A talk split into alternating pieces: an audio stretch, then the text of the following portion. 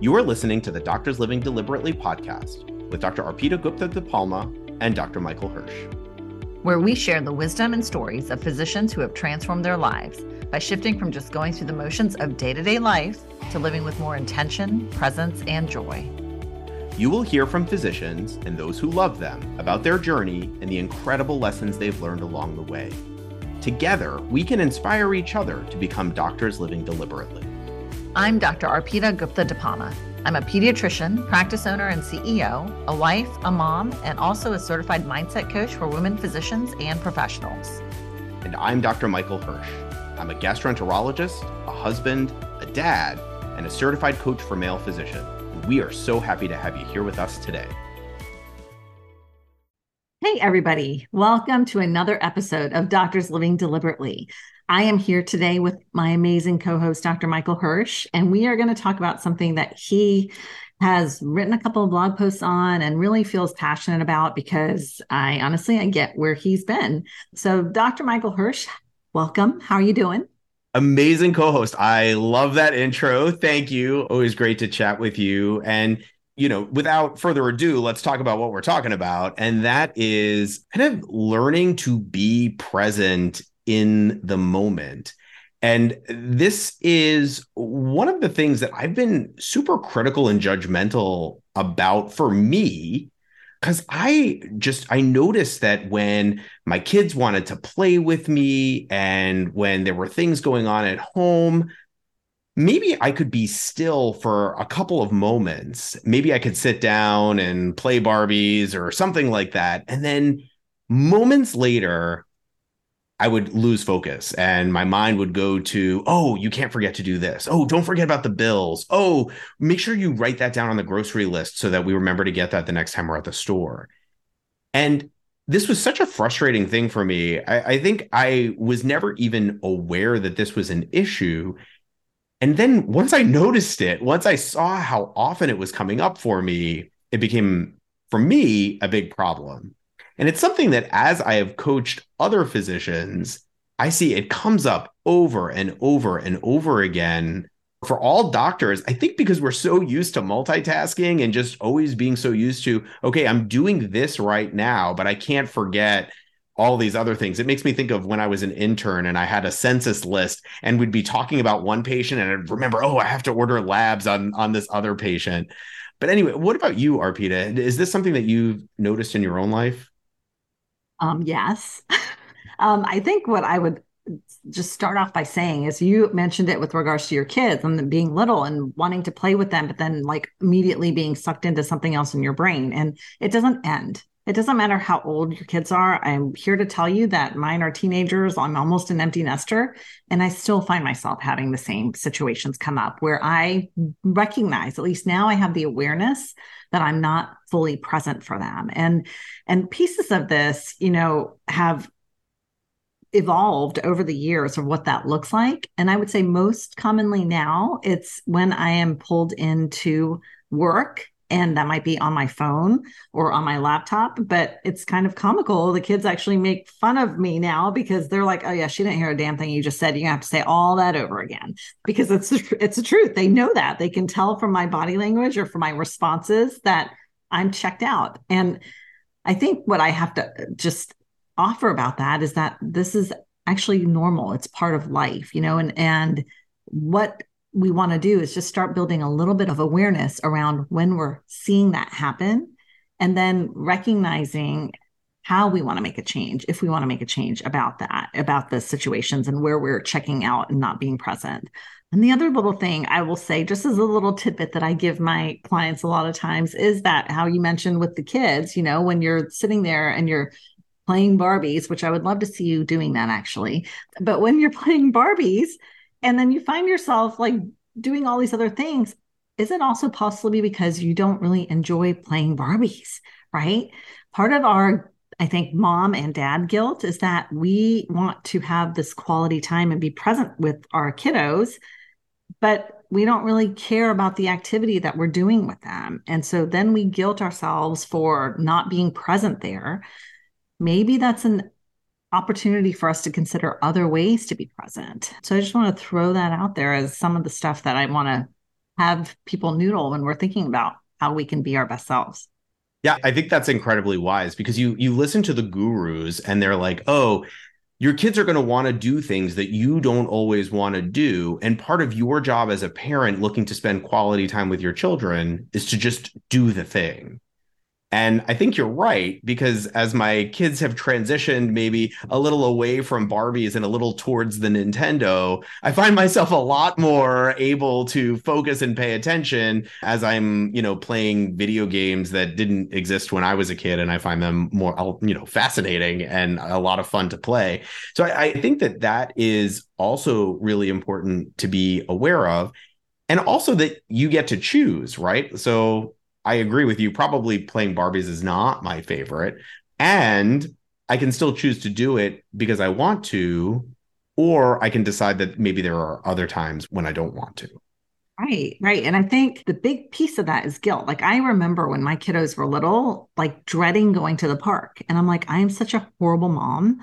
I don't want to go play in the park. It's hot, it's miserable. I'm sitting there watching these kids do silly things, and I don't enjoy that.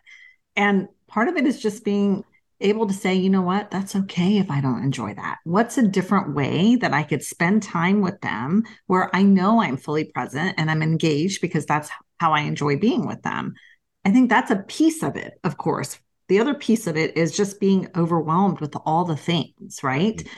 And when we're multitasking by keeping these lists in our brain of all the things that we have to do and oftentimes multitasking in the moment. Let me do some laundry while I'm watching TV with them because I'm hanging out with them, but I'm also answering emails on the side. What we start to recognize is how inefficient we become when we're multitasking so much like that, right? And at, in the beginning, I used to think that when I multitask, I'm a badass because I'm showing how much I can get done at the same time. And it kind of showed that I was so competent of doing things. And over time, I started recognizing maybe this is also a factor of age how many more mistakes I was making, how much longer it was taking me to do things. And honestly, I couldn't remember what I had done. And so I'm like, then going into what did I already take care of that? I don't even remember. Did I do it well? I need to go back and check. So it's essentially spending more time on stuff. So yeah, I think there's two components of it. It's, you know, the joy in being present as well as the cons of being multitasking at the same time. Yeah. And so before coaching, you know, I first of all, always, not just before coaching. I, I've always been kind of a list maker and all the things that I need to get done. And I've tried to transition into electronic lists, but I'll be honest with you, up until about a year ago, I was a pen and paper with my to do list, and every week I would rewrite the list. And it was my impression that the to do list made me more productive. what I found was I would just make this to do list. It would be uh, incredibly long. Things that I knew I was not going to get done that week were on the list. And I never actually planned out when I was going to get any of this stuff done. And so when I brought some of these issues to coaching, and it was like, of course, you can't be present in the moment because you have this incredibly long to-do list of things that you have not figured out when you're going to get them all done. So the moment you sit down to do something else, your mind goes to that to-do list and just all of a sudden you're like, okay, I can't do this because I have all of those other things to be doing. And you know, there's a quote by Eckhart Tolle that is realize deeply that the present moment is all you ever have. And when I kind of put these things together, that I couldn't live in the present moment when my mind kept going to that extremely long to do list of all of the other things that needed to get done, that was when I decided things needed to change. And when I decided to put some different practices into place so that I could be more effective and have more, you know, time with my kids when I could be fully present. I think a piece of it is also recognizing that, as we say, with almost every area is that we're not going to be perfect with this, right? I when we got on the call today before we started, we were chit-chatting ahead of time and I was like, yeah, this is kind of comical because I'm so not present right now, right? And I was like actually, that's what I'm going to talk about like how I have become aware. I'm just simply aware of the fact that I'm not present with my kids. My daughter just came home from college a couple days ago and we're sitting here, we're interacting. And, you know, my plan was yesterday, I had nothing on my calendar intentionally so that I could be out there with her and just hanging out, catching up. And inevitably, I was out there with my laptop, I was working, and, you know, I realized, you know, you, this is not what you had planned. This is not you being present and intentional. And right now, you've got things that are overwhelming you that you have to do. And so, giving ourselves grace when we recognize that, just having the awareness that we're not present right now, maybe I can plan intentionally for when I can show up that way because we might plan, but life also happens. And that's what keeps us from necessarily always being there. So, yeah, right now I'm not very present and that's okay. And present for you though. yes. I mean, and ain't that the truth? You know, we make plans and then life happens, right? And so, do you have any tools that you specifically use to help you be more present? Like, I know you were saying right now, accepting that life happens and that we are humans and that you can't control everything. But how do you, like, what do you put into place to help you on a more typical basis be more present? So I have a Thursday timeout, like planning program that I do for myself. And I literally will plan out my week on Thursday nights for the following week. And I do that intentionally because I get my groceries Friday morning. So literally to the point of when nights I can cook meals, what type of meal, et cetera, et cetera. But that allows me to plot out my week for the following week. And I do still have paper lists. Like here's my list. Right. So my computer planner where I can put things in that are bigger projects long term down the road. So I know everything has a place, as you mentioned. Then I have a weekly planner that's handwritten, and I do that on Thursday night intentionally. So it's fresh in my mind for what's coming up next week. And I think the biggest piece of that is being realistic, right? Giving yourself realistic time frames. Am I really going to be able to get the kids to school and back and then get to work within 20 minutes before I start my cases? Or is it really going to be more like 45 50 you know? So being realistic so you're not setting yourself up for failure but i do that and i intentionally build in first the me time. So every morning before i get ready and get out the door i do my meditation. You know there are things that i build in. So we talked about vacations i think in a different episode. Every time i have a vacation the day after the vacation i always make it so there's no set meetings so i can catch up. So i'm able to be present and not feeling pulled in so many different directions. And so when situations like the other day come up where I was supposed to be present with my daughter after coming home from college and it doesn't happen, I know that this week when I plan again, I'm going to try again, right? It's not that it's forever lost, right? Giving yourselves grace to realize, you know what, these kids are little and I want to spend time with them. And I kind of screwed it up last week, even though I planned. That's okay. No harm done. I can still do it right? Yeah. So I think those are kind of some of the things I do, but the calendaring is a big, big tool for that. For sure. And so, in speaking to the calendaring and going a little bit deeper on that, so still, as I was mentioning, to do lists are kind of an integral part of how I run my life. And I now have multiple to do lists. I've got the to do list for what I want to get done in any particular week. And then I keep a separate to do list for longer term projects and goals so that when I'm building my week, I can always look to the other list and say, does any of this need to get done? Or do I have time to do this stuff? Or what is my time horizon for getting this done? And then you were speaking a little bit to how you prioritize self care first thing in the morning. And I think that gets to the second piece of the to do list, which is creating some priorities and then figuring out what gets scheduled, what needs to get done. And we'll link to this in the show notes. One really helpful tool is something called an Eisenhower box. And I think James Clear has a really good diagram of this online. And so we'll link to that in the show notes. And what the Eisenhower box does is it splits things up into four quadrants in terms of urgent versus non urgent tasks, and then important versus not important. And then you have your to do list and you prioritize things based on what is urgent and important. Those are the first things. And then what is non urgent but important goes in the second box. What is urgent but not important goes in the third box. And what is non urgent and unimportant goes in the fourth box. And here's what I'm going to tell you about that non urgent and non important box. That's the stuff that doesn't get done, right? Like that's the stuff, if it's non urgent and not important, you just forget about it. And the other kind of interesting thing is that that urgent but not important quadrant, like that's the stuff that you can try to find somebody to delegate to. Is this something that I can have somebody else do for me? So you and I both utilize virtual assistants that are incredibly helpful in helping us get all of the things done. That is what gives me more than 24 hours in a day is asking other people for help. So that is super helpful for that. And then going back to your list, what is urgent and important? Those are the first things that go in, right? Things that absolutely need to get done. You make sure that you find the time to get that stuff done. And then non urgent, but important. This is the self care that you're talking about. This is playing with my kids. This is exercise. You want to make sure that you are making time for all of this stuff as well. And so you want to find stuff on your calendar for all of the stuff that is important.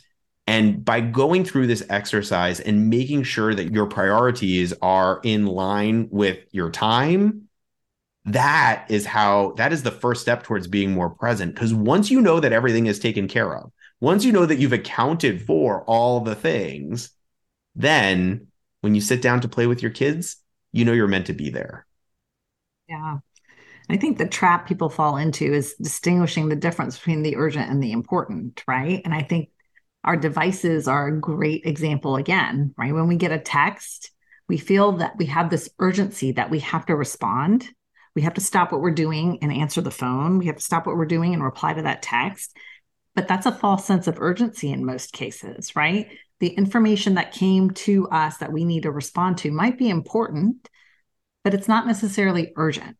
And what happens is it interrupts us from what we're doing and it takes us out of that moment to be able to respond to it. And then it takes us twice as long to get back to what we were doing and get back on track. And so my mind was blown when I did this. I went on this wellness healing trip a couple years ago, and it was a device free resort.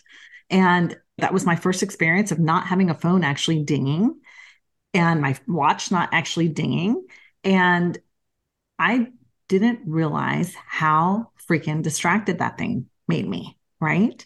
So when I came home, I said, my mission here is to just continue with that. So I did not, since that day, I've not turned on my audible alerts on my phone. And that has been such a game changer. Like I don't see my phone unless I'm actually trying to look at it.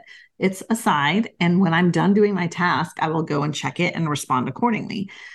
We just don't even realize how much we confuse urgent versus important when we have these day to day things pulling our attention in life each day. I would encourage you guys just to try, even for a day, just see what would happen. And at the end of the day, when you look at your messages, look at what was really, really important that needed to be responded to versus urgent emergencies. Somebody's dying. And I guarantee you, most of them are important. And when you responded to them, it was just fine when they happened. Yeah that do not disturb and the focus features on your phone are game changers and underutilized for sure. You know, when I am seeing patients in the office, I leave my phone on my desk so that it doesn't bother me while I'm seeing patients. And I've always done that, but it took yep. me forever to realize I can do that at home too. I can, there's this just neat little button that you can just press and then you can be focused on what you want to be focused on. And truly a game changer. I use do not disturb and those focus functions all the time. I mean, think about it. I think part of our concern is what is the person who's sending us the text going to think if I don't respond right away? Right. And so I think a people are kind of oblivious to the fact, especially I, I, know with physicians. I don't know any physician who doesn't leave their phone in their office while they're seeing the patients, right? And so even employees and coworkers or colleagues or friends may not recognize that that we're doing that. And quite frankly, it's okay. We want to teach them we're going into a different area here. We want to teach them about the boundaries, right? You can send me a text during the day, but I likely will not be able to respond till later. So when we start putting this kind of idea in the world that this is how we're going to live. These are the rules that I have. It's all fine. It's going to work out. There's no urgency. And if something is urgent where somebody is injured or hurt or it's truly an emergency, they're going to find you. They're going to find you. I can go on a tangent about my son when he fractured his elbow about this, how they found me because I didn't have my phone on me. But when it's urgent, you will be found for sure. A hundred percent for sure. I would say the other thing that really comes up for people is when we talk about calendaring, when we talk about making time for things, the most common response I get from people is, well, how am I supposed to know how long this stuff is going to take?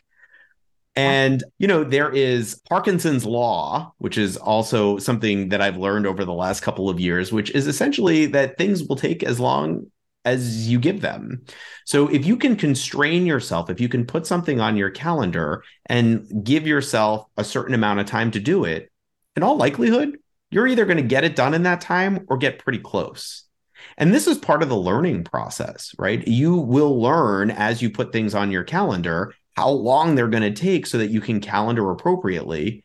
And just because you don't know how long something is going to take shouldn't be an excuse to not try it. Because again, this can be a real game changer just in terms of productivity, again, being more present, all the things. Totally. Yep. It's how much leniency do you want to give yourself versus how strict you want to be with how much time you're giving yourself to complete the task because like you said, if we give ourselves three days to reorganize the fridge, it will take three days, right? but anyway, three days to reorganize a fridge. I don't know. I don't know what your refrigerator looks like. it's kind of messy, but no, it's fine. But oh man. Yeah. I mean, I think the other thing that we just need to be realistic about is that neither one of us is perfect about this. As you were alluding to at the beginning of the episode, you know, you are kind of in it right now and you had this experience recently with, you know, with your kids. And this happens for me still all the time.